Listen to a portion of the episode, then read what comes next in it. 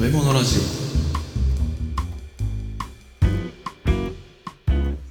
オ食べ物の世界を探求する食べ物ラジオのカチャ料理武藤武藤拓郎と武藤太郎です。このラジオは少し変わった経歴の料理人兄弟が食べ物の知られざる世界をちょっと変わった視点から学んでいくラジオ番組ですはいということで肌にお知らせを先にしましょうかねはい。えー僕たちが調理しました、えー料理を初めて通販サイトで販売しますはい。通販載せれるようになりました、うん。えー僕たちが運営します通販サイト茶どころ料亭無糖というね、えー通販サイトがあるんですが、うんそちらでフグのお鍋いわゆるてっちりですね、うんてっちりの冷凍販売を始めますはい。でこのフグはですね地元で採れる天然のトラフグを使ってあらかじめ野菜とフグで取った出汁を出汁のスープこちらがセットになってますうん。でそこにフグのアラと、えー自家製ポン酢のセットをうん冷凍でお送りしますということ、うん自宅に届きましたらお野菜は皆さんでご自身でご準備いただいて、えースープとフグとご用意いただいた野菜をお鍋に入れて加熱すれば美味しくめお召し上がりいただけますというこういったセットになってますうん。で、なまあ、中にはあの作り方とかねあの雑炊の作り方とかのそういったレシピも一緒に作って入れておりますのでどなたでも簡単に、えー当店のお店の味をお楽しみいただけるようになりましたはい。これ自体はあのサポーターさんにね、えー一回ちょっとモニターとしてね、体験をしていただいた感じですよね。そうだね、はい。だいぶ大好評だったねそうなんですようん。これね、あの自分でも少しだけやってみたんですけど、うんそもそも普段のてっちりって、ううんーんと、だしが、うんなんていうのか、もっと味付けてないじゃないですか。つけてないね昆布とお酒と塩がちょっと入って、うんちょっとあら先にほんの少しだけ入れとこうかなぐらいの感じじゃないですか。はいはいはいでお鍋をやってるうちに具材から出汁が出てその出汁が最後雑炊で美味しいよみたいな感じですよねうんうんところが今回セットでお付けしてる出汁はもう鍋が終わったのに近いぐらいの結構濃いめのフグ出汁になってるので,、 はいはいはいそうだねはい、でそこに今回お送りするフグのアラうん入れて鍋やるじゃないですか、うんそりゃあね濃厚な出汁取れますよねまあこれああらって今言ってますけど、はい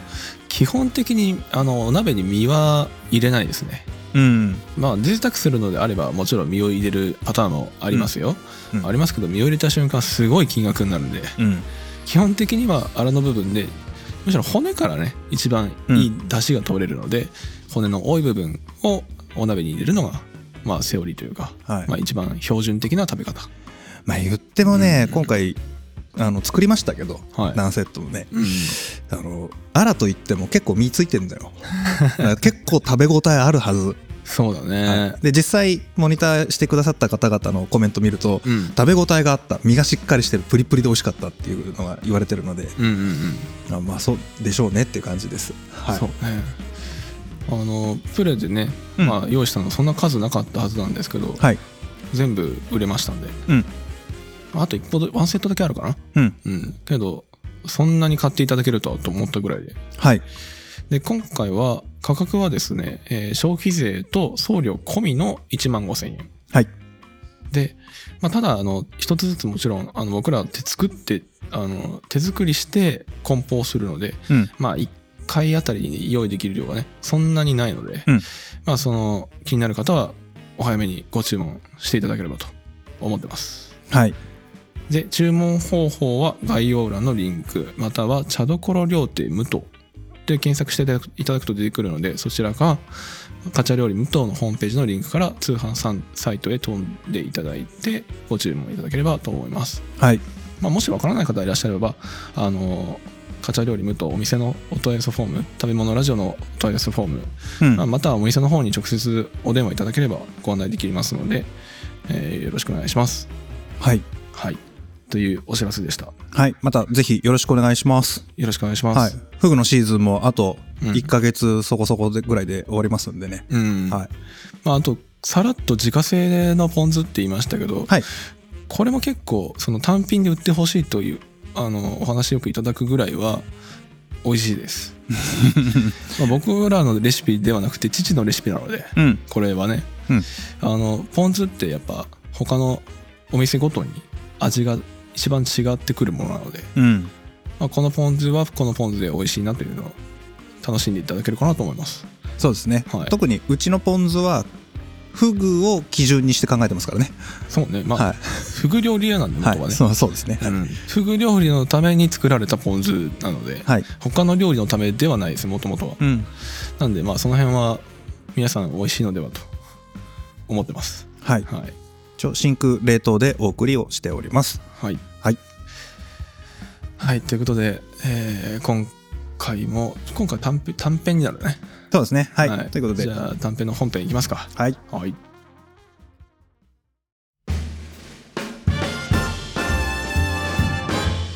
はいでは今回短編集ですで今回は平安時代やります。平安時代できたはい。食はいや平安時代の食文化と、まあ、その辺の簡単なし風俗というかね、ああはいはいはい慣習というか、そういったものを取り上げてご紹介しようかなと思います。こああそういうことねはいはい、れはですね、えーとある方からリクエストがございまして、とある方から、はい。食べ物ラジオ名誉第一リスナーである拓郎さんからで すね、平安時代がよくわからんと。ああ言ったね厨房で、はいそうなんですすよ。昨今、大河ドラマ始まりましたよね。始まったね、はい。光る君へ。源氏物語、うん、はい。はを書いた紫式部が主人公ですかね。いはい、うん。源氏物語を再現するのではなくて、その、えー作者である紫式部が主役になって、その周辺ということなので、あの藤原家がいっぱい出てきたりとかね、するそうですが、うんまあ僕まだ見てないんですけど、 はい。まあ俺もなんかあのネット記事読んだだけだねうん。で、まあどんな風にこれから描かれていくのかちょっと僕もわかんないんですが、せっかくなので、うんうん少し平安時代がどんな生活をされていたのかっていうことをね、簡単にサクッとやれたらなというふうに思ってます。はいどんなイメージありますか平安時代。平安時代、ん。平安時代は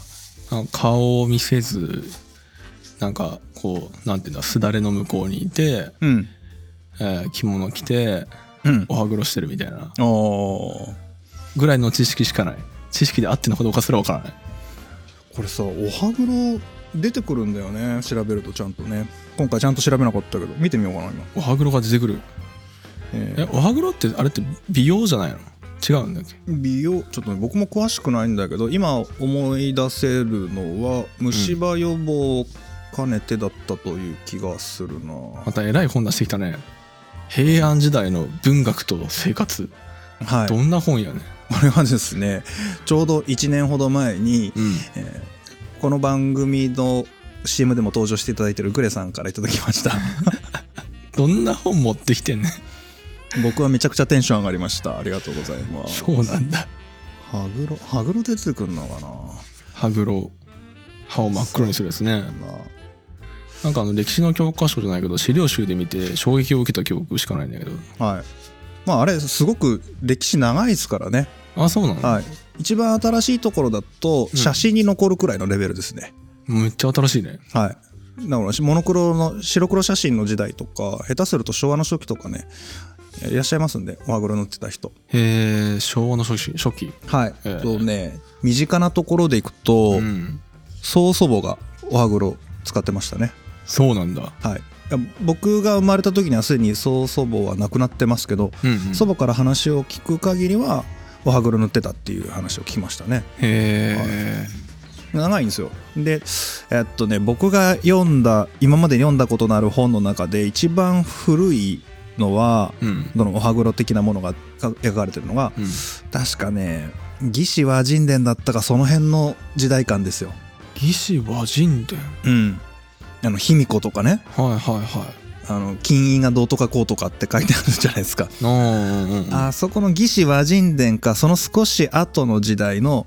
まあ、当時の中国の人が日本のことを書き記した書物に確かあったと思うんだよなああの例の噂ななのではないかってやつねあわさというかいやあの来てるんだけど、あ来てはいるんだ、はい、あの1回じゃないのではあはあはあ、で魏志和人伝っていうのは僕らが通称魏志和人伝と呼ばれているのは魏書っていう本があってうん、それは一つなんですけどうんその後何度か来て和人についての記述っていうのはあるんですよああ、あるんだね。はい、一冊ではないのでへえ。でその中のどっかで僕ちらっと見たような気がしますねちょっと忘れちゃった えー歯黒目ありましたよ歯黒目歯黒目。うん歯を黒く塗るというね和名称に歯黒目というものが、えー記載されているそうです草を持って歯を染める風俗があって故に歯黒という書いてありますねおう。あ結構分量あるな結構長いのでうん。 10分ぐらい待ってもらっていいだいぶますね。結構 何ページもあるんだよ10分長いな。この時代にすでに羽黒の文化はあったみたいですね化粧の一環、えーうん。なんか化粧、お化粧だと思ってたけど。そうで。すね引き眉と羽黒とは同時にこれを成したということは動かしがたいことであるうん。だか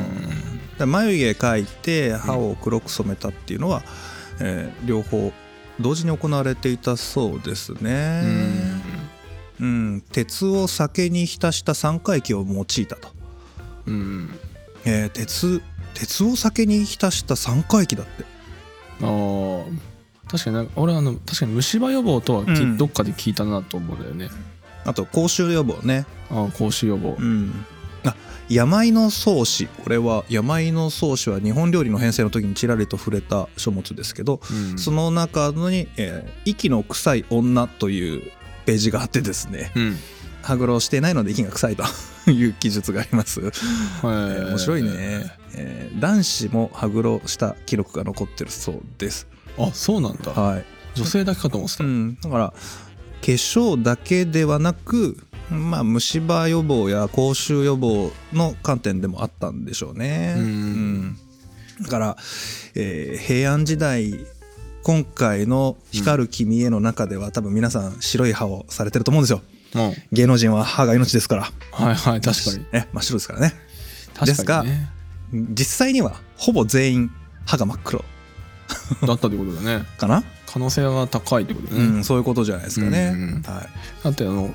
パッと調べると平安時代には貴族の象徴とされて書いてあったよ、うん17歳頃に成人であることを示す象徴でもあったうんのでまあほぼほぼ黒かったのでは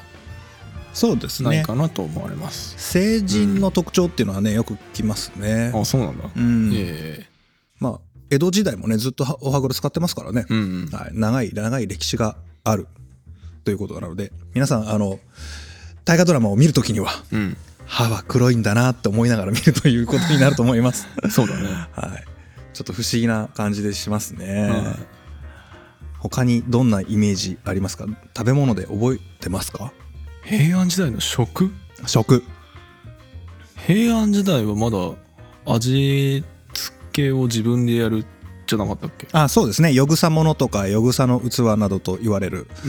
うん調味料を別に置いて自分で味付けをして食べるみたいな感じですよね、うんその話あったうよね、ん、4種類の調味料覚えてる、えーっと塩塩はい酢酢はい さ砂糖はねえのか砂糖はない ね砂糖はないですね、あはあ危ねえい危ない危ないえーす醤油はねえもんなもう惜しいよでも魚醤違うのいやもっともっと原型ですよ原型なんだっけあなん塩水 塩があるのに塩水別で用意すんのかいそうそういうの思ったんだうよんはいなんだっけかな醤油の醤の字を書いてひしおですねあー必塩だ、はい魚醤じゃないわもう一つもう一つはいもうこれはね過去のシリーズでやってますからね復習ですよももう一つうはいあったかな今現代人は調味料として料理を作る時には使いますただそれを何かつけて食べるというようなことはほぼないはずですおーないんだ、はい甘い当時は結構甘酸っぱいですね甘酸っぱい、はい現代は甘ず甘いものもあるけど酸っぱいのは少ないんじゃないですかあるけどあーえ、はいみりんとかじゃなくてもっと原型だわそれもういいとこまで来ましたよ原型はいお酒酒そうです酒酒でっすて調味料なのはいこの今ちょっとふ繰り返しますねうんお酒とお酢塩ひしおこれがよぐさものあそうなんだ、はい、でこれをちょんちょんするなりして食べると、あーお酒つけて食べるんだね、はい、もっと甘酸っぱいなんだろうね今で言ったらヨーグルトに近いのかな味わいにとしてはねああドブロクみたいなねどぶろくみたいな酸味が効いてうんアルコール度数そんな高くないですし、ああはいはいはい、はい、でもっと甘いですね、甘いんだ、はい、まだお酒の三段仕込みもうんあとこす技術もない時代の話なので、あそうか三段仕込みもっと後かもっと後です江戸か三段仕込みはまあもうちょっと後ですけどあの江戸時代まではいかないですけどね、ああ、うんそうだっけはい、その前まあ戦国時代とかうんうんうんあたりですけどそうか日本酒の頃あんまりうん、あれだねそこまで俺の時代感がはっきりしてないからさああそうなんです知ね識として、はい、初期の頃なのでまだ、えっと、朝廷の中にうん先の三笠っていうねお酒を作る役所があってうんそこで何種類ものお酒を醸していましたはいはいはいその中の一つが調味料として使われていたという感じですかね、うんうんうんうんはいようおでもいいとこまで覚えてましたよまあ、ななんとなくこう時代感はね、はいその最近やっとこう整合性が取れるようになってきたというか やっと結びついてきたというか、はいじゃあこれね貴族とうん庶民で結構もちろんねあの職が違うんですよ今と違って格差大きいですからはいはいはいはい、貴族はご飯食べてましたねああお米おお米、うん、はい、庶民は雑穀ですね、まあ雑穀ね、はい、主にうんうんただ貴族のお米も現代のようなご飯とはちょっと違うお違うはい覚えてますかどんなご飯でしたか蒸したやつその通りおし素晴いらしいこの間和食店でその話したもんねあしましたね蒸しだっつって、はい古式で蒸したあの小いですねあ怖いかはいうんあこれ覚え方簡単ですよはいあのおこわですようん現代はその小いの小わの部分がおこわとして言葉が残ってますねえおこわっておこわって何に当たるんだえ今のおこわってどういう調理法もち米蒸したやつああ米あれかお餅つく前のやつかそうそうそうはい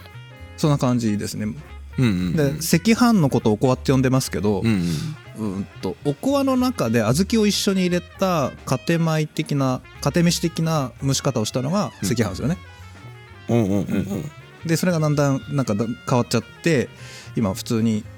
うるち米のように炊くじゃないですか赤飯も、うんそれをおこわって呼んでますけど本来は蒸したものそうだよね、はいこわいいですねおこわって呼ぶけど全然違うもんね、はいその知識がないというか聞いたことない人からすると、うんおこわという食べ物みたいな感じになっちゃってるもんね、うんうん本来はこうもう少し広い意味で調理法を含めてこわいみたいなうん、うんうんうんそういうことねなんかちょっと硬いんですよ飯が飯が硬いだって蒸してんだもんまあ今日ちょうど餅つきしてきたけどはい硬、い、よそうあれ粒をがあのもち米じゃなくてうるち米でやってる感じねあーはいはいはいでご飯もまだふんわりや柔らかい感じじゃないのでうんうんお茶碗にふんわりやらそっと優しく盛り付けるなんてことはしないわけですよね、あー確かに、はい潰れないもんね、うんあんだけ硬いとまあ、あの円筒形にガッチガチに固めて筒状にね塔のようにするっていう、あーなんだっけ日本昔話の米を持ってるシーンとかあるうよんね、あれはまださ山形じゃない山形うんいや違う違うもう缶詰の缶のようなあのあるじゃないですか長いやつあ本当は円円柱円柱うんへまさに円柱状に盛るんですえあれがいい盛り方なんですよね そうなの 食べづらいと思うけどいやだってそれに箸をもうまっすぐ上からブスッと刺すんですよ、ああ刺してるうね、ん、これが正しいご飯の盛り付け方なんでえ待って箸を刺すところまでが普通の盛り付けなのもうご飯箸ってご飯に刺すもんですよねそうなのへと多分紫式部は思ってたはずですよえ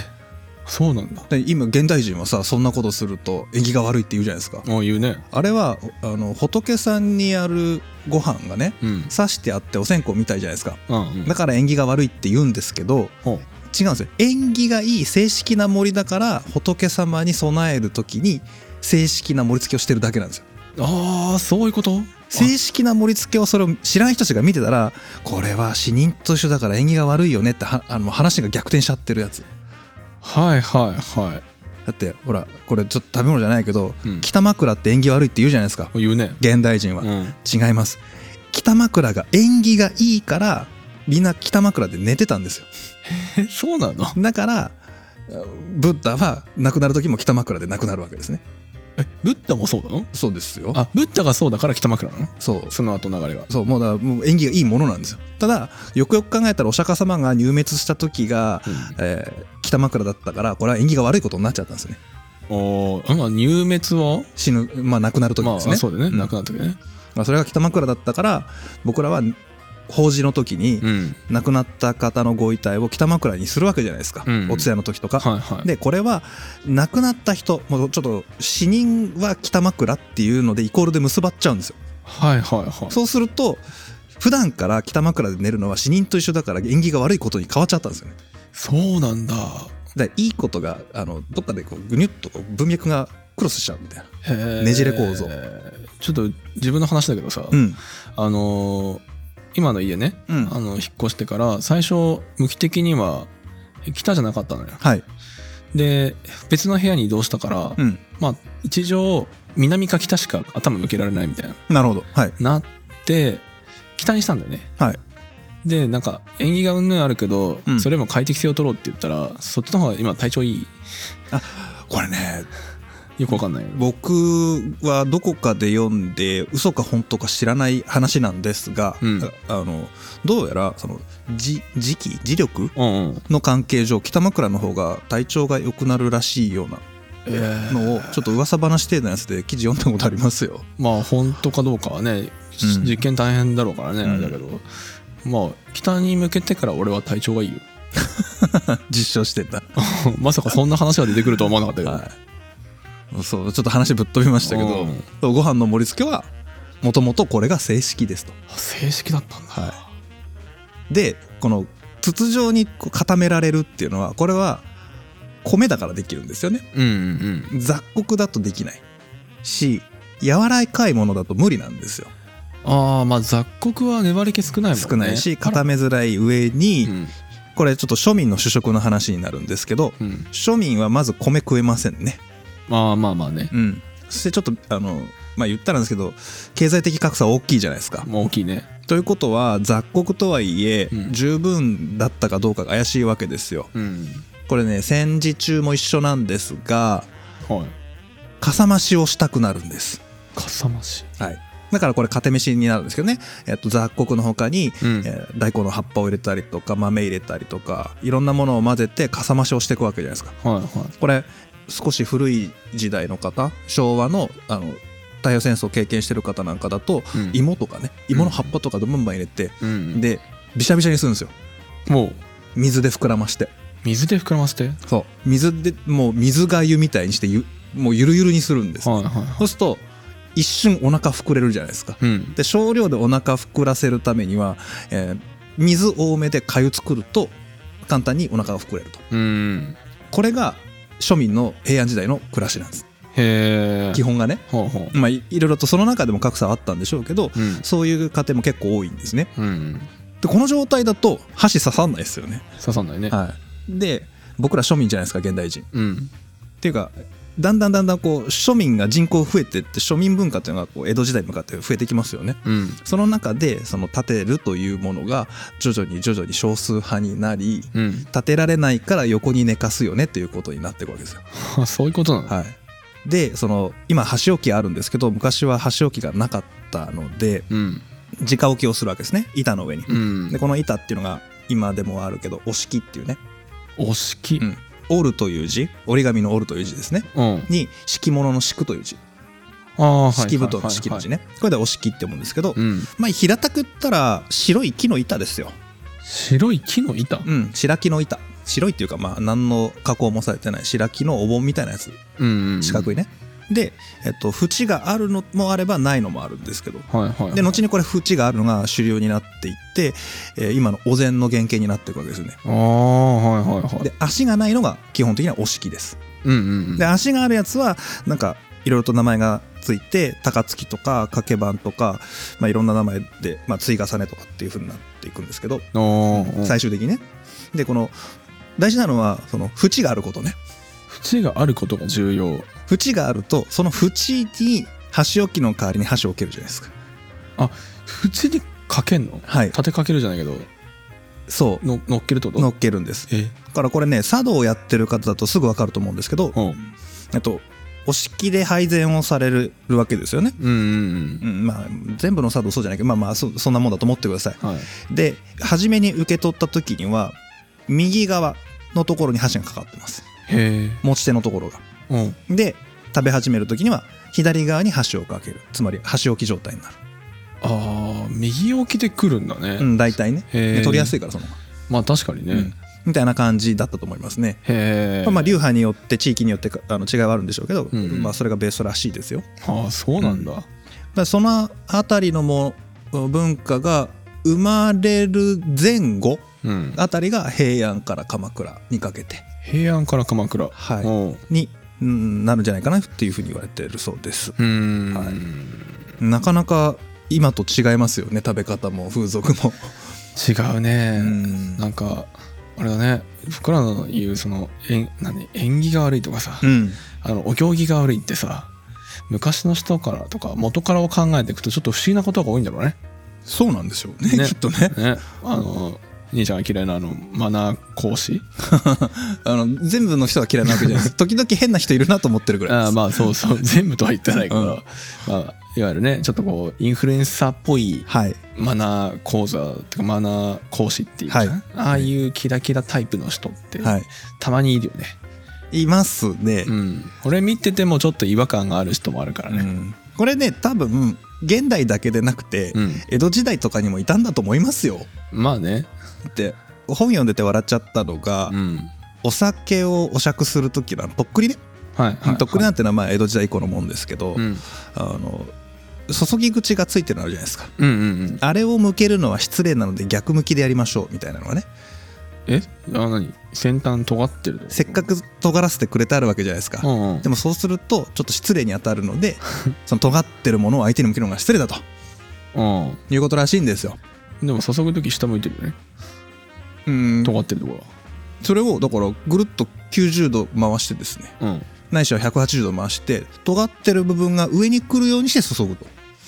うん、道具をなんかあれか 何のためにこの尖り口をつけてくれたと思ってるんですかって僕は思っちゃうんですけどねあまあそうね作ってる側にちょっと喧嘩売ってる よ なんですけどこれを僕はね地元で初めて聞いた時にそんなバカなと思ったんですよでちょっと調べたら、 うんあのね数百年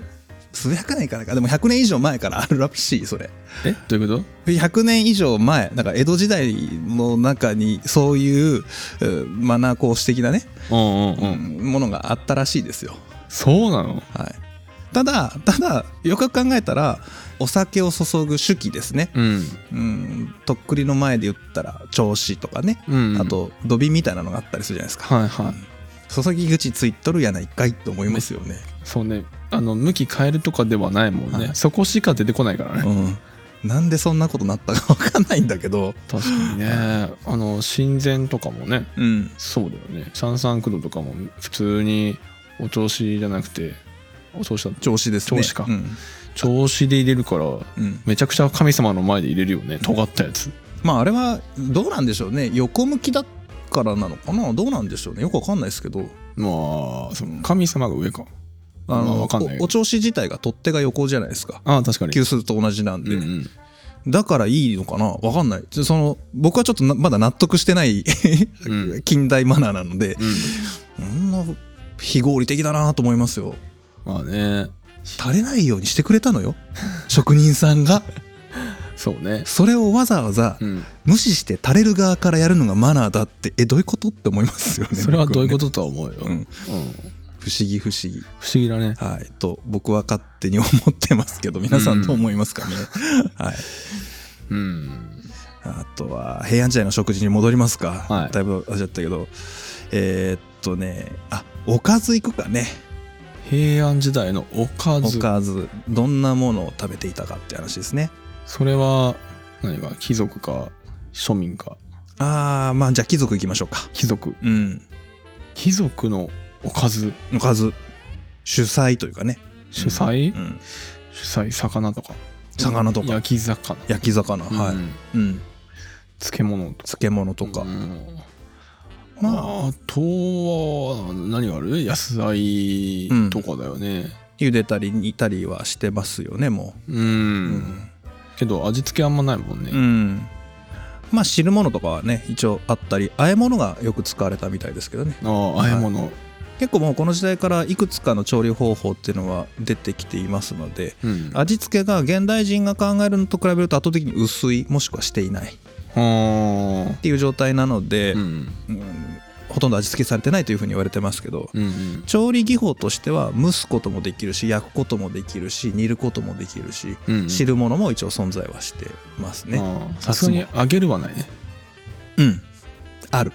ある揚げ物はありますお菓子揚げてるかそうなんです 確かに揚げてたね中国のはいから来たお菓子ね、揚げ物ありますああはいはいう少数派ですけどねかなりまあだろうねうんレアケースでその大凶と呼ばれるような大きい宴会とかうんうんうん公式の場とか贅沢する時さすがに貴族でもあのそういう時に使われるうんわけですねうんうんまあ上級貴族で藤原道長クラスの人たちはまた ねあのしょっちゅうなんでしょうけど、確かうに、んだからあの人糖尿病になって目見えなくなっちゃうんですよ、ああそれだけ食べてたってこと、はい、どっかの回ですでにお話をしてますけどうん欠けたることもなしと思えばってあるじゃないですかこのこの世は我が世とぞ思えば望月の欠けたることもなしと思えば藤原道長が読んだとされて有名な歌ですねうんうんあの句を読んだ時にはすでにほとんど目が見えてない説ほうありますからねそうなんだはい、糖尿病で糖尿病なのねスーパー贅沢ですよ当時のこと考えればうーんエネルギーが余ってるんですよ糖尿病ってことははいはいえ平安時代ってそんなにないのはい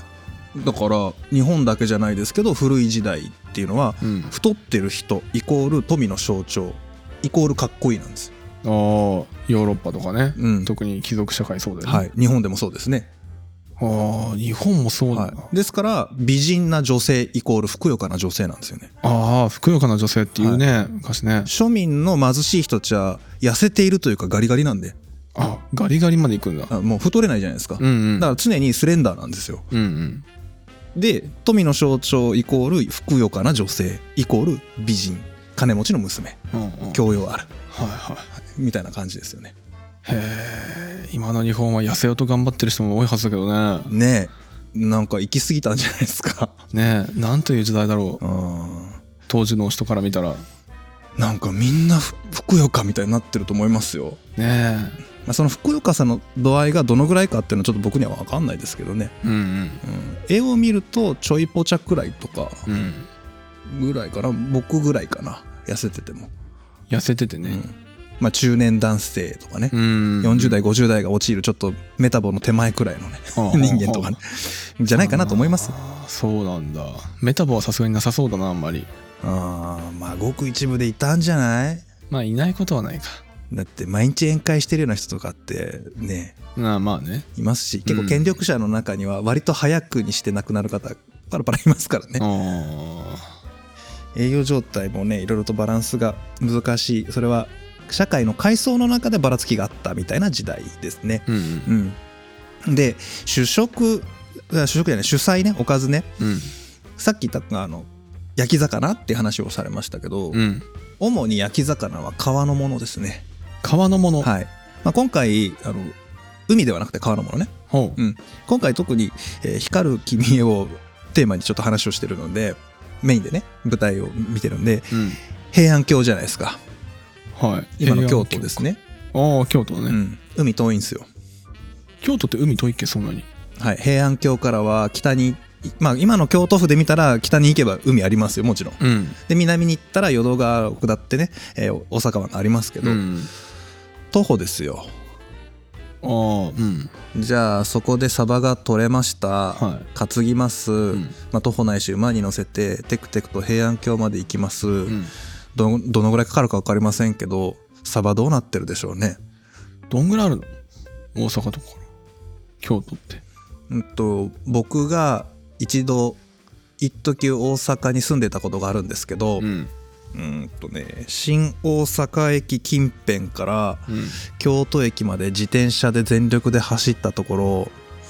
うーん半日強かかりましたねあーあ確かに55キロ以上あるねは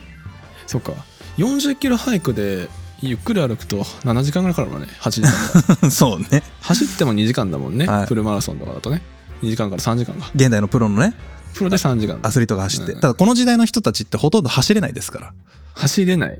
えっとね、江戸時代が終わるまでの間、うん、走ることができるっていうのは特定の人たちだけができる特殊技能なんですよ。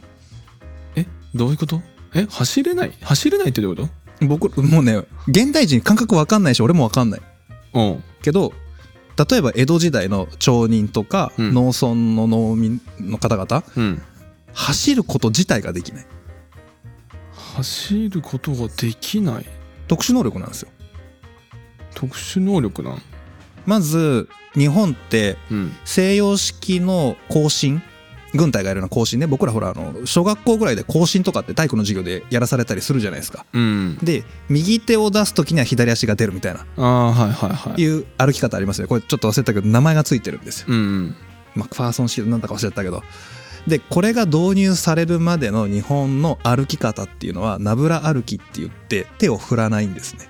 ああ手を振らない、はい、手を振らないのが基本ですうんうんで手を振らない状態で走ってくださいって言われると結構大変なんですようんうんでこれは特殊技能なんです。へええ子供は手振ってるよね多分うん、だからどのぐらいかけ走られたのかが分かんないですけど長距離走ってなかなか特殊技能なんですね。うんうんうんだから、えー例えば、うん、と日本の映画だとお「高速参勤交代」っていうちょっとコメディ映画ありますね。ああああるねめっちゃ面白見いたことありますめっちゃおもろいやつうんの人たち走り出す時に腰に手を当てて、まあ、帯を持ってですね、うんで裾をはしょげはしょって「へいほうへいほう」って走るじゃないですか。ああそうだねなまあれはね武士だからできるし手を振らないからって腰にグッと手を押さえてうんぶれないようにして走るわけですよね、うんうんうんで飛脚もあれ物持ってっから走るんですよえ駅伝の時にあれ手がどうしていいか分かんないじゃないですか皆さんねああでブラブラしてると邪魔なんですよ邪魔なんだ邪魔なんですよやったら分かりますけど本当に邪魔だから振るなって言われても困るからああ逆にね逆にねあでポケットに手入れて走るのもなかなかスキルがいるんですよあうんうんで多分現代人は手を振って走るとかそういう経験をしているので、うんじゃあポケットに手を入れても走れるんですけど、うん一度もやったことがないっていうと結構困る、ああそうかうん、子供たちは走っていても大人になるうちに本格的に走り通すっていうのは難しいみたいなことがあってうんでそういう環境下で50キロ以上を移動するったらもうしかも担いでますからねサガンとか、うんうんうん結構大変なんですよねそうねまあ朝一で上がってめっちゃ早く行っても昼過ぎだもんねはい痛みますよ下手するとまあ氷ないもんな氷ないまあかき氷食べてる記録はあるけど魚を冷やすためだけには入れないねはいそんな贅沢はしないですうんむしろ魚を冷やしたら腐らないっていうあれもあったのかないやもう知識ねがわいかんないや多分ないと思う氷は出てくるし実際かき氷を食べた記録はあるんですけど、うん天皇が下賜するものうんみんなに分け与えるものみたいなそんな扱いですからねああそうなんだへかき氷ってえで氷って本当に超レア品なのでうんそんなねあの貴重なものを魚を締めるだけに使わないんですようんまあもったいないね確かにうん、でどうやって保存性高めるかっていうともう答えは簡単ですよねうん塩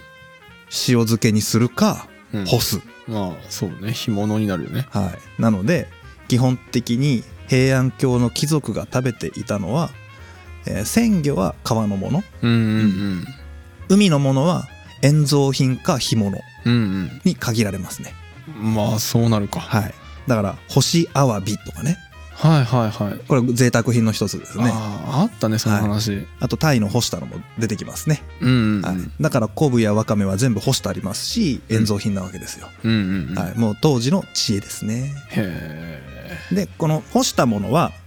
水ないしお湯で戻してそこから煮炊きをするもしくは戻しただけの状態でさっきのよぐさもので味をつけて食べるうんうんみたいな感じですかね。うんああそうなんだうん、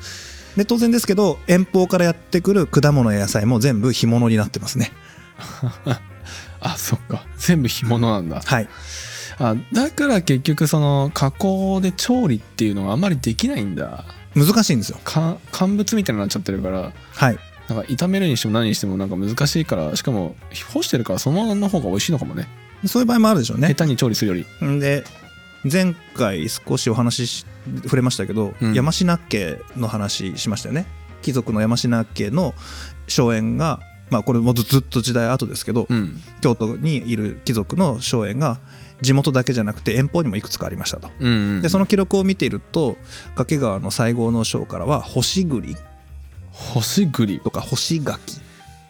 ええ柿ってか栗って干せるんだはいへえまあ乾燥させたんでしょうね少し、うん物持ちさせるために、うんうんでそれをまあコモでくるんで俵状にして運ぶとかねはあそういうような記録がありますからそうなんだ、はで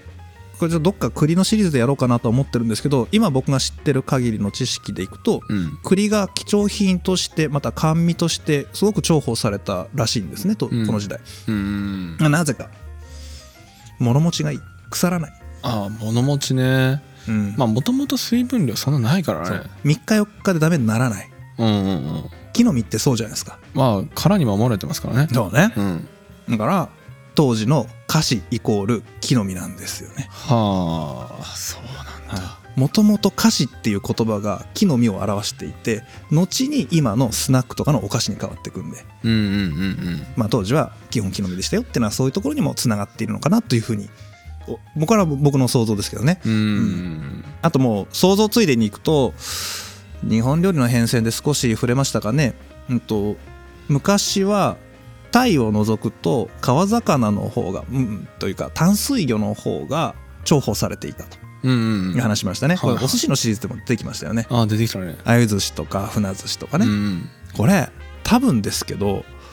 遠くからやってくる海水魚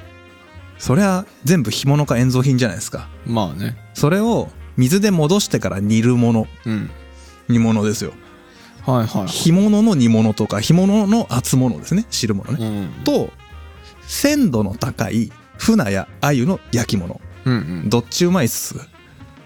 え普通に普段とかの鮮度が高い方がいいよね絶対美味しそうじゃないですかうんそう考えるとあの川魚淡水魚の方が上位に来て海水魚の方が下位に来るのってうなずける話かなって気がしますねああそういうねしかもその何富裕層いわゆる貴族とかがいるのって結構内陸だもんねそうなんですよね海辺って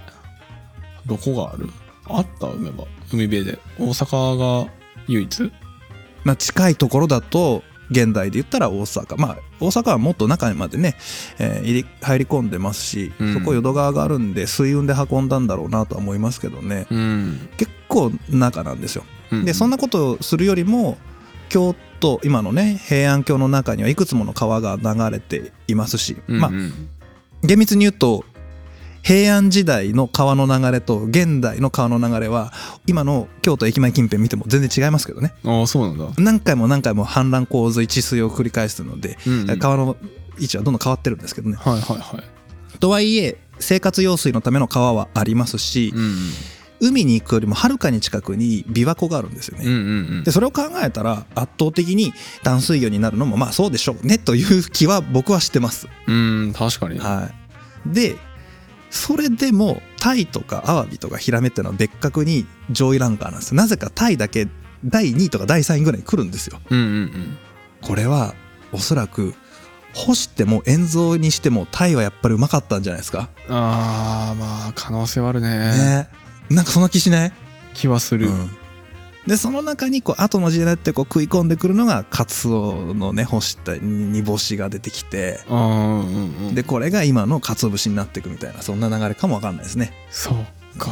まあカツオはね赤身の部分があるからね、うんどうしても生臭くなりやすいよねはあれは技術がいる、るもんねかつお節はねはいまあ、今でもね、うん京都の料亭なんかだとお節背中側どうしかも赤身なしを好んで使う傾向があるらしいですからねああはいはいはいまあ、もしかしたらその辺が影響してるのかもしれないとうーんいうところですかね。そうか、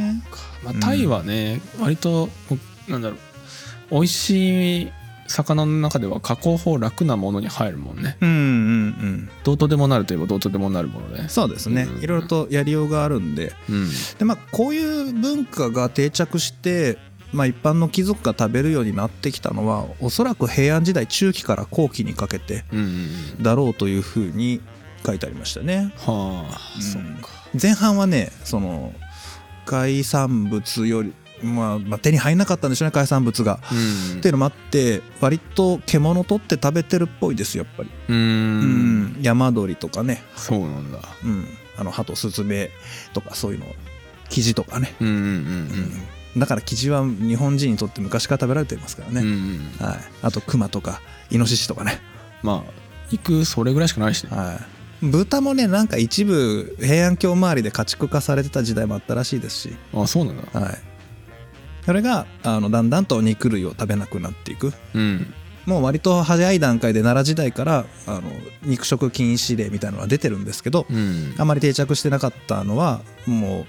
う分かってるけどそんな大っぴろに食べないかもしれないけど、うんまあ、食事情を考えると動物性タンパク質取るためには必要だよねっていううんうんのでだんだんとこうこれはダメこれはダメこれはダメってだんだんと食べないものが増えていってうん最終的にあまり肉を獣肉を食べなくなっていくみたいなうんうん感じなんだと思いますね。そうかうん、でこれねうんちょっと僕の予測入りますよ。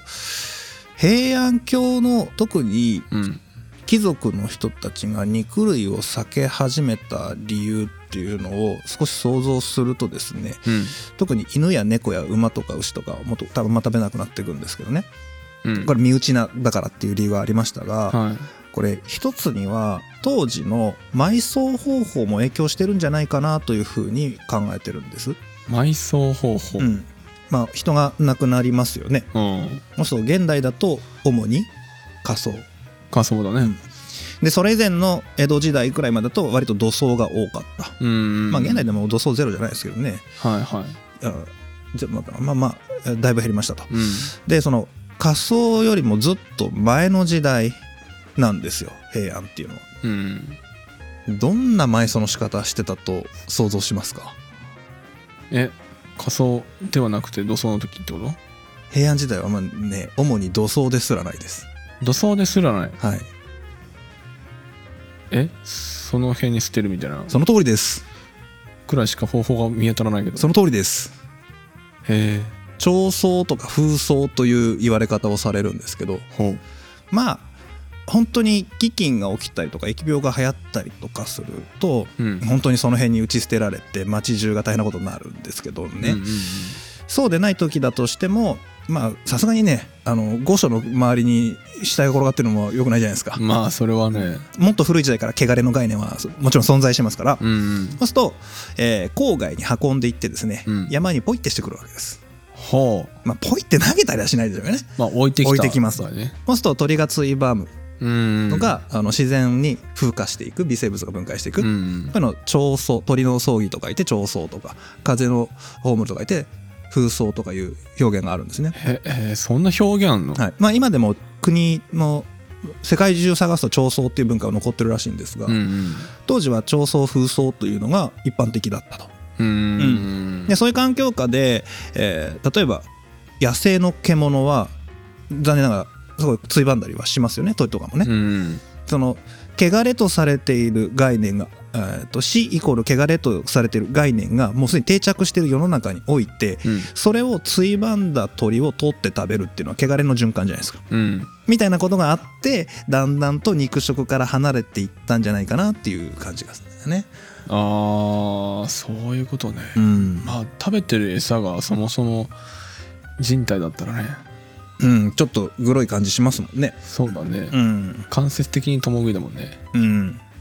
まあ汚れの概念っていうのはそういうところにも影響していたんじゃないかなというふうにうん考えてます。確かはい、っていうのがあの紫式部が元気だった時代のこう周りですねにへえそうなんだえ一般一般市民は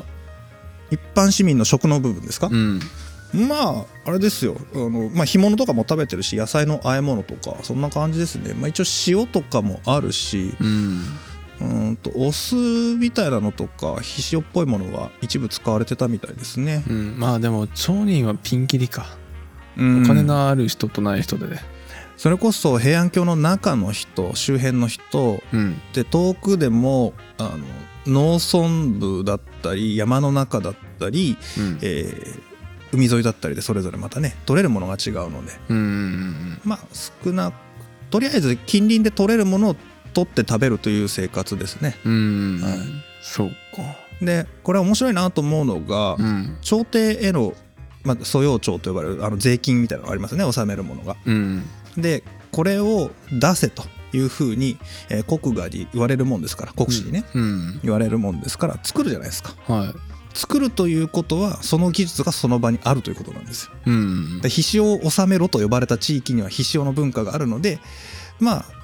農民とでもあっても必をっぽいものを使うことができるとかねまあ生産地にはあの溢れ返ってそうだよねうん高級品であったとしてもそうなんですまあ溢れ返るかどうかわからないですけど、うん、例えばあの油の原料になるようなものうんうん一部もしかしたらもうごまみたいなものとかを作って口にしてる庶民はいたかもわからないですね、うん鍋とかあったの鉄製のどうどうだったかな鍋でも庶民になるとどうなんだろうね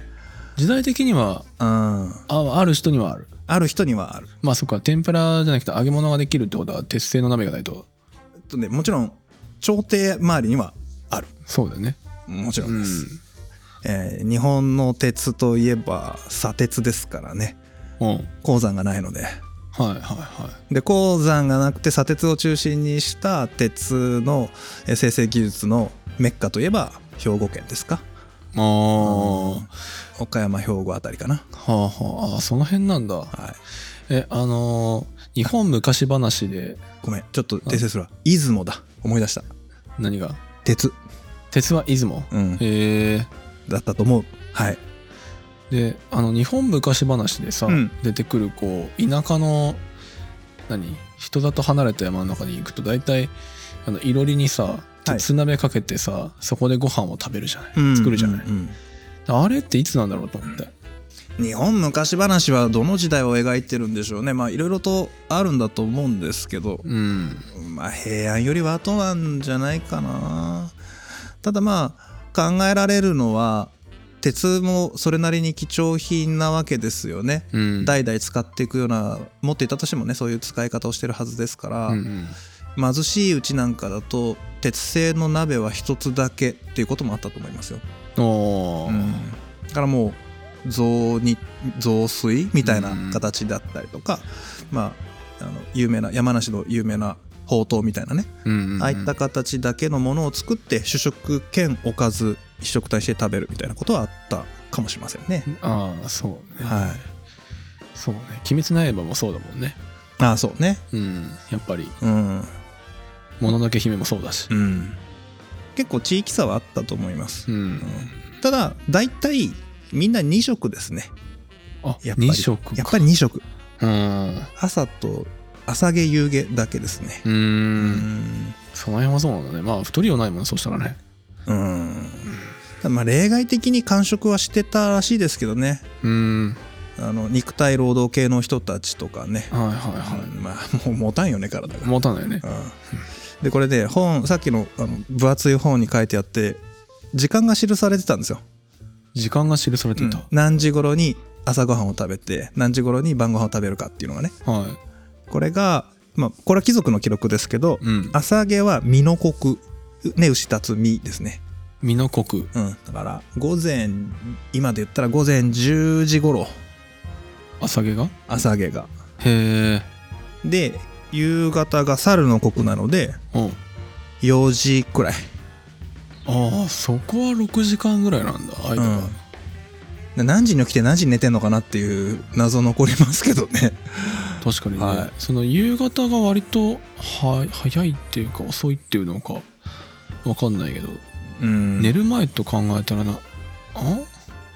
寝る直前ぐらいになっちゃうけどね時期によってはねま羊猿まあ鳥の国になるともう寝る時間が近づいてきますからね暗くなっちゃうんでそうだよねだから少し前にだから寝る前に食べて、うんでしっかり寝て起きたら活動してお腹減ってご飯食べるみたいなうーんそんな感じじゃないですかそうなんだ、ういんや年寄りとかどうしてたんだろうね年取った人どうなんだろうねまあ現あまあでもそこまで今のその現代みたいに年を取って寝てる時間が短くなるっていう前に亡くなってる人の方が多いのかまああの50歳で年寄りですからねそうだよね、うんそういう時代だもんね40代でも結構もう晩年くらいじゃないですか下手すると、うんうん隠居してるもんね下手するとね、うんうん孫がいてね隠居してねみたいな感じですよね、そうだよねはいじゃあそれは問題としてあまりないのかかなどうなんでしょうねまあとりあえずよく言われるのは現代と比べて栄養状態が良くないので、うん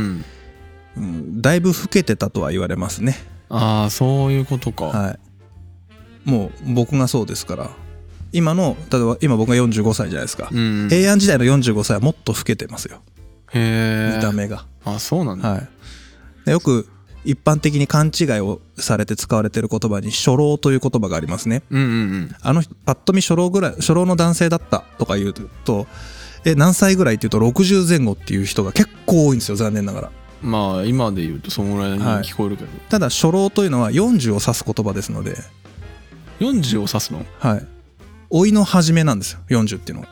ああそうなんだはい、だから初老イコール40っていうのが元々なんですねへえで元々というかそういう定義なんですようんうん言葉の定義うん、だから60はもう還暦なんで初老じゃないんですよあそっかもう老け始めではなくてあもうがっつり老老けてますみたいなそうそうそう、ん還暦って言っちゃってる言っちゃってますからねうんで還暦でなぜお祝いするかっていうとそこまで行く人がいなくはないけど少数だっていうことですよああ七五三と一緒かはへえいなかなかねうんだから平均年齢確かに短く短いのは短いんですけど短い理由はそれが子供の時に亡くなる人がとても多かったので平均すると平均寿命が短いよっていうのが一つの理由それから実際に、えーあんまり長生きする人が多くなかったうんうんでも多くなかったとはいえいないわけじゃないうんで歴史上70過ぎまで生きてる方々は平安時代だろうが鎌倉時代だろうが室町時代だろうがずっといますちゃんと、うん、うん、いう感じですかねああ今でいう金さん銀さんみたいなねうん古いな金さん金さんもだいぶ前やけどね他にちょっとあの出てこなかった あそうなんですよ現代人はね、あうんの100歳超えの方々がたくさんいらっしゃいますのでうんあの当時金さん銀さんがこう注目された時代と違って、もううん一般化してしまいましたねそうだね、はい普通になっちゃいましたね、 100歳超えの方のお祝い金やめた地域はいっぱいあるからね、うん、もう持たないでしょうね多すぎるって、はい多すぎるんで毎年結構な数いるらしいからうーんうんまあなんどのぐらい取ったすごい1時間ちょうどになるあじゃあこんなところでいいですか食べ物の、まだやろうと思ったらねうんいくらでもできちゃうんだけどもうそれはあの裏でやってくださいはい。まあ、うんあの途中今日はねあの今日思い立って今日撮ってるのであんまりほとんど下調べをせずにパラパラと読んであと自分の記憶と結びつけて話してるんでどっかところどころあやふやなところだったりとか間違ってるかもしれませんが、うんはい、ちょっとそんな感じで軽くライトめに喋ってみたつもりです。はいまあちょっとこれであの平安時代の暮らしというものがまあ実際どのぐらいドラマの中で描かれるかわからないですけどね、うんうんうん少しはこう補足になってより大河ドラマを楽しめるようになったらいいんじゃないかなと思ってやってみました、そうだね、はい、平安時代分かりそうで分からない平安時代うん、感覚ないからねそうねうん今のようなこうペースト状の味噌がないとかね、まあそうね、うん、むしろないものを言えばよかったね大変だよだいぶな いからいろいろないからねまあ器とかねうんそれはまたどこかではい聞きたいと思いますはいわかりました、はいということで今回はこの辺で終わりたいと思いますありがとうございましたありがとうございました